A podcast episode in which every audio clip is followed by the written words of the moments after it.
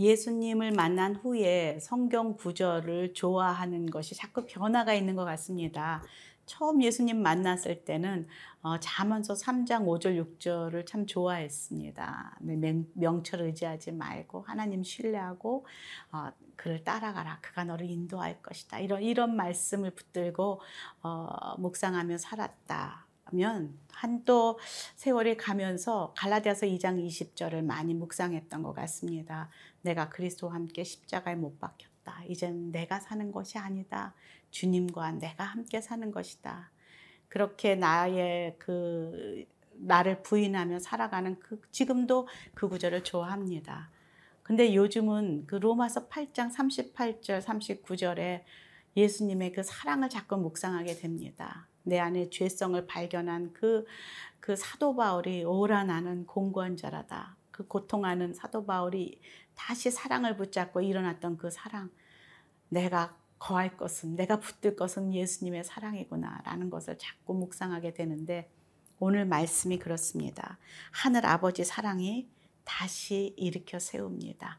오늘 예레미야 31장 1절에서 9절 말씀인데요. 그 사랑을 한번 경험해 보길 원합니다.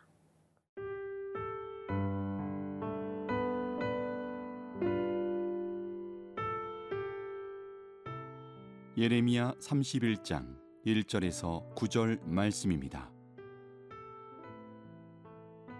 여호와의 말씀이니라. 그때에 내가 이스라엘 모든 종족의 하나님이 되고 그들은 내 백성이 되리라. 여호와께서 이같이 말씀하시니라.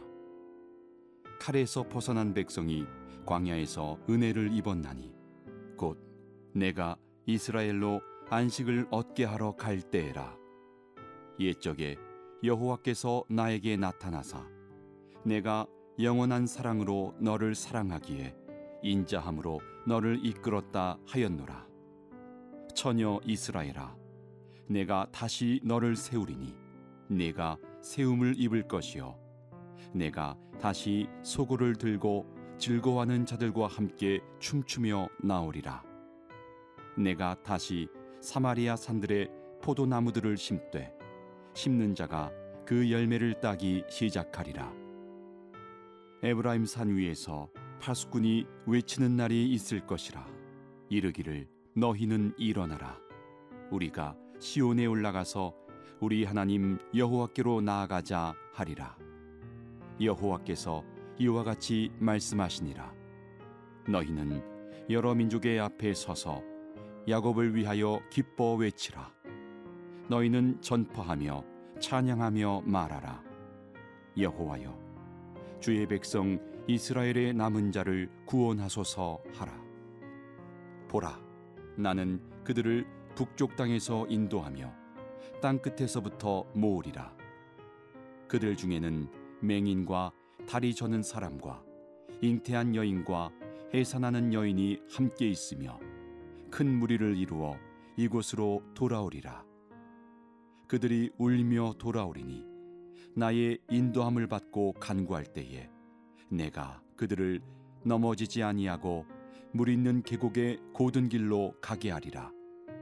나는 이스라엘의 아버지여 에브라임은 나의 장자니라. 예레미야서 30장부터 33장까지는 회복의 메시지가 기록되어 있습니다. 31장은 북왕국 이스라엘의 회복에 대해 초점을 맞추고 있는데요.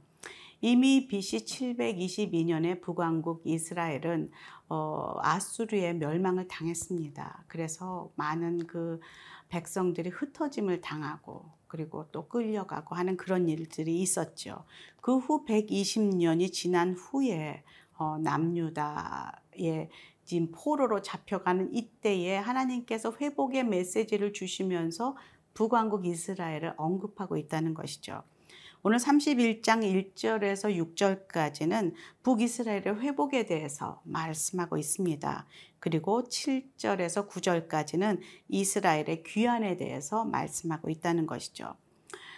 비록 어, 패역한 그 죄악으로 아수르의 멸망을 당했지만은 하나님께서는 그 흩어진 멸망당한 백성도 잊지 않고 계시는구나라는 그런 메시지를 듣게 됩니다. 한번 1절, 2절, 3절 읽어보겠습니다. 여호와의 말씀이니라 그때에 내가 이스라엘 모든 종족의 하나님이 되고 그들은 내 백성이 되리라. 여호와께서 이같이 말씀하시니라 칼에서 벗어난 백성이 광야에서 은혜를 입었나니 곧 내가 이스라엘로 안식을 얻게 하러 갈 때라.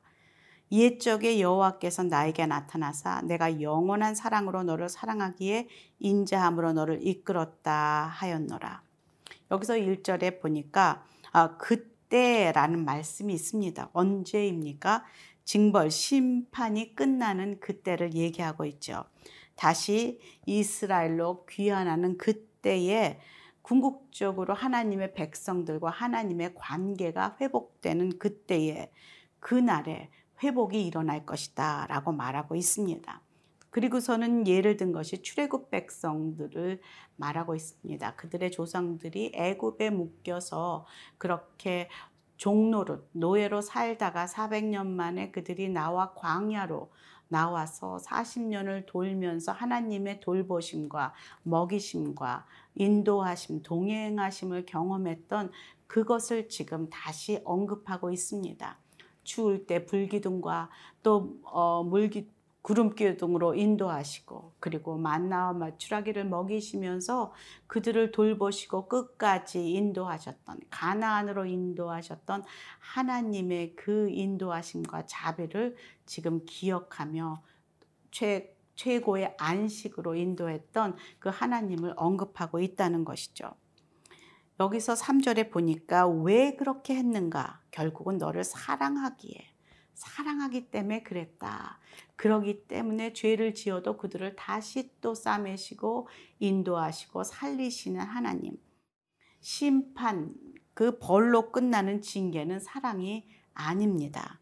이것을 통하여서 하나님 관계가 다시 회복이 되어질 때 우리는 그것이 사랑이라는 것을 깨닫게 된다는 것이죠. 저뿐 아니라 많은 사람들은 그렇게 간증을 합니다. 내가 하나님의 사랑을 깨달았을 때는 내가 가장 힘든 고난의 시간을 지나고 있을 때다. 하나님이 나를 버렸나, 나를 저주했나, 나를 미워하시나, 그렇게 불평불망하다가 하나님을 만나고 하나님이 허락하신 이 어려움, 고난을 통하여서 하나님이 나를 사랑하고 계시는 거. 하나님이 자신이 사랑하는 자를 징계하고 벌하고를 통하여서 너는 내 거야. 세상 것이 아니야. 세상 따라가지 말아라. 라고 말씀하신 아버지의 사랑을 경험하게 된다는 것이죠. 마치 히브리서 12장에 주께서 사랑하는 자를 징계하시고 그의 받으시는 아들마다 채찍질하신다 말씀하신 그 말씀입니다. 이 사람들을 경험한 자들의 반응을 한번 볼까요? 여기서 보니까 어, 즐거워서 춤을 춥니다. 마치 출애굽에서 그 미리암이 구원을 경험한 후에 춤을 추며 여인들과 속옷추며 놀듯이 그렇게 즐거워한다라고 4절에 언급하고 있습니다. 또 5절에는 뭐라고 언급하고 있습니까? 사마리아 산들의 포도나무를 심때 심는 자가 그 열매를 따먹을 것이다. 사마리아는 북이스라엘의 수도로서 아주 중요한 위치를 가지고 있는 게 사마리아인데 그 사마리아에서 이제 포도를 따먹어요. 내가 어, 경작하면 따먹는 그 안정과 평안을 누린다는 것이죠. 그리고 또 뭐라고 그럽니까? 6절에 보니까 함께 모여 시온에 올라간다 라고 말하고 있습니다. 시온은 어디입니까? 사실 남유다의 이스 예루살렘을 의미합니다. 성전이 있는 것이 시온인데요. 북이스라엘은 베델과 단에다가 거짓 그 성전을 세웠지 않습니까? 그것이 대표적인 북이스라엘의 그 하나님의 도전이었는데요. 예배를 어, 도전하는 것이었는데 이제는 그것이 사라지고 시온으로 내려와 그 산에서 하나님을 예배하게 한다. 다시 회복이 일어난다 하는 하나님의 언약의 메시지. 이것이 하나님의 사랑입니다.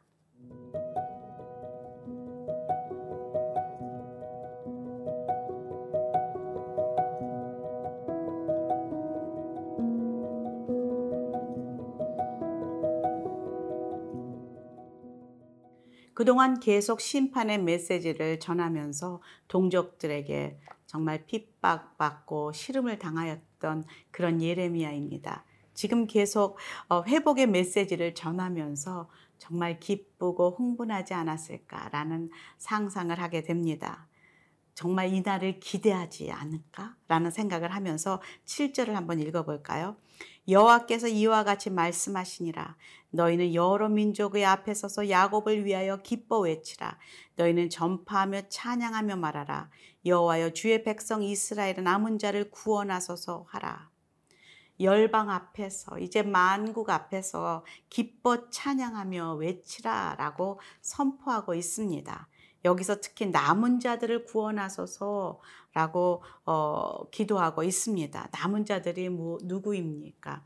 그 회복의 날, 그날에 포로된 그 땅에서 이제 돌아오는 그 남은 자들 끝까지 또 믿음을 지키고 하나님만 바라봤던 그 믿음의 남은 자들 그리고 그들 중에 또 연약한 자들 다 함께 포함이 되어 있습니다. 얼마나 연약한 자들입니까? 8절에 보니까 어, 그들 중에는 맹인과 다리 저는 사람과 잉태한 여인과 해산한 여인이 큰 무리를 함께 이루며 그 남은 자들 사이에 돌아오고 있다라고 말하고 있습니다. 정말 인간적인 눈으로 봐도 돌아올 그런 모습의 사람들이 아닙니다. 사람의 도움이 없이는 잘 움직일 수 없는 그런 연약한 자들, 맹인과 다리 저는 사람, 잉태에서 곧 아기가 나올 그런 사람들. 해산을 하고 있는 이런 여인들, 이런 자들이 함께 온다는 것이죠. 이것은 마치 BC 722년에 멸망하여서 정말로 아수르에 의해서 그 사마리아가 다 어, 황폐해지고 백성들은 끌려가고 거기서는 혼합 결혼이 이루어지고 하면서 어지러워졌던 그 불쌍했던 북이스라엘의 그 최후의 모습, 남은 자들의 모습과 참 닮았다. 그런 생각을 해 봅니다. 그들은 대단한 용사의 모습들이 아니라는 것이죠. 혼자의 힘으로는 절대로 돌아올 수 없는 그런 연약하고 무기력한 사람들이 그 남은 자의 그 명단에 끼어서 함께 돌아오고 있다라는 것이죠. 무엇을 말합니까? 오직 하나님의 은혜로만 가능하다. 하나님의 도우심으로만 이것이 이루어질 수 있다라고 말하고 있다는 것이죠. 우리는 처음 예수님을 만났을 때에 가장 모든 사람들이 공감하며 고백하는 것이 무엇입니까?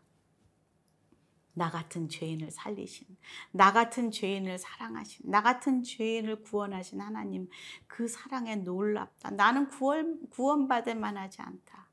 그런데 하나님 나를 사랑하셔서 이렇게 나를 구원해 주셨군요. 다들 그 고백을 하게 된다는 것이죠. 감격하며 눈물로 돌아온다 말하고 있습니다. 구절해 볼까요? 그들이 울며 돌아오리니 울 수밖에 없죠. 나 같은 사람을 그렇지만 나의 인도함을 받고 강구할 때에 내가 그들을 넘어지지 아니하고 물 있는 계곡의 고증 길로 가게 하리라. 하나님께서 그들에게 약속하세요. 내가 넘어지지 않게 하리라. 내가 너를 붙들리라 끝까지 강하게 하리라 약속하십니다. 그 이유가 무엇입니까? 나는 이스라엘의 아버지요 에브라임은 나의 장자니라. 에브라임은 이스라엘을 대표하는 그런 이름 지파이죠. 그 이스라엘도 잊지 않으시고 내가 너의 아버지다. 내가 너의 하나님이다. 이스라엘은 나의 장자요 나의 자녀다. 그렇기 때문에 내가 너희를 끝까지 포기하지 못한다 라고 말씀하고 있다는 것이죠. 이것이 하나님 아버지의 사랑입니다. 오늘도 실수하고 또 죄 짓고 넘어지고 하는 연약한 이런 맹인과 다리 저는 사람, 잉태한 여인, 해산하는 여인과 같이 정말 도움 없이는 살 수 없는 그런 연약한 나의 모습을 하나님께서 오늘도 사랑으로 붙드시며 내가 너를 사랑하는 것은 내가 뭔가 잘해서가 아니라 네가 내 자녀이기 때문에 내가 너를 사랑한다. 너는 내 장자요, 내 것이다. 말씀하십니다.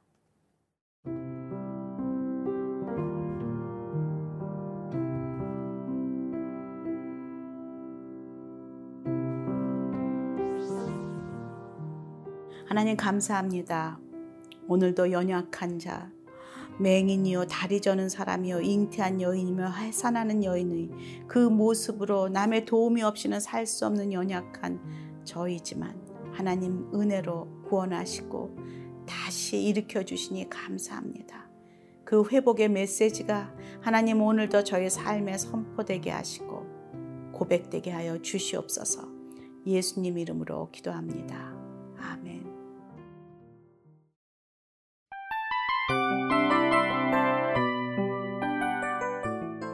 이 프로그램은 청취자 여러분의 소중한 후원으로 제작됩니다.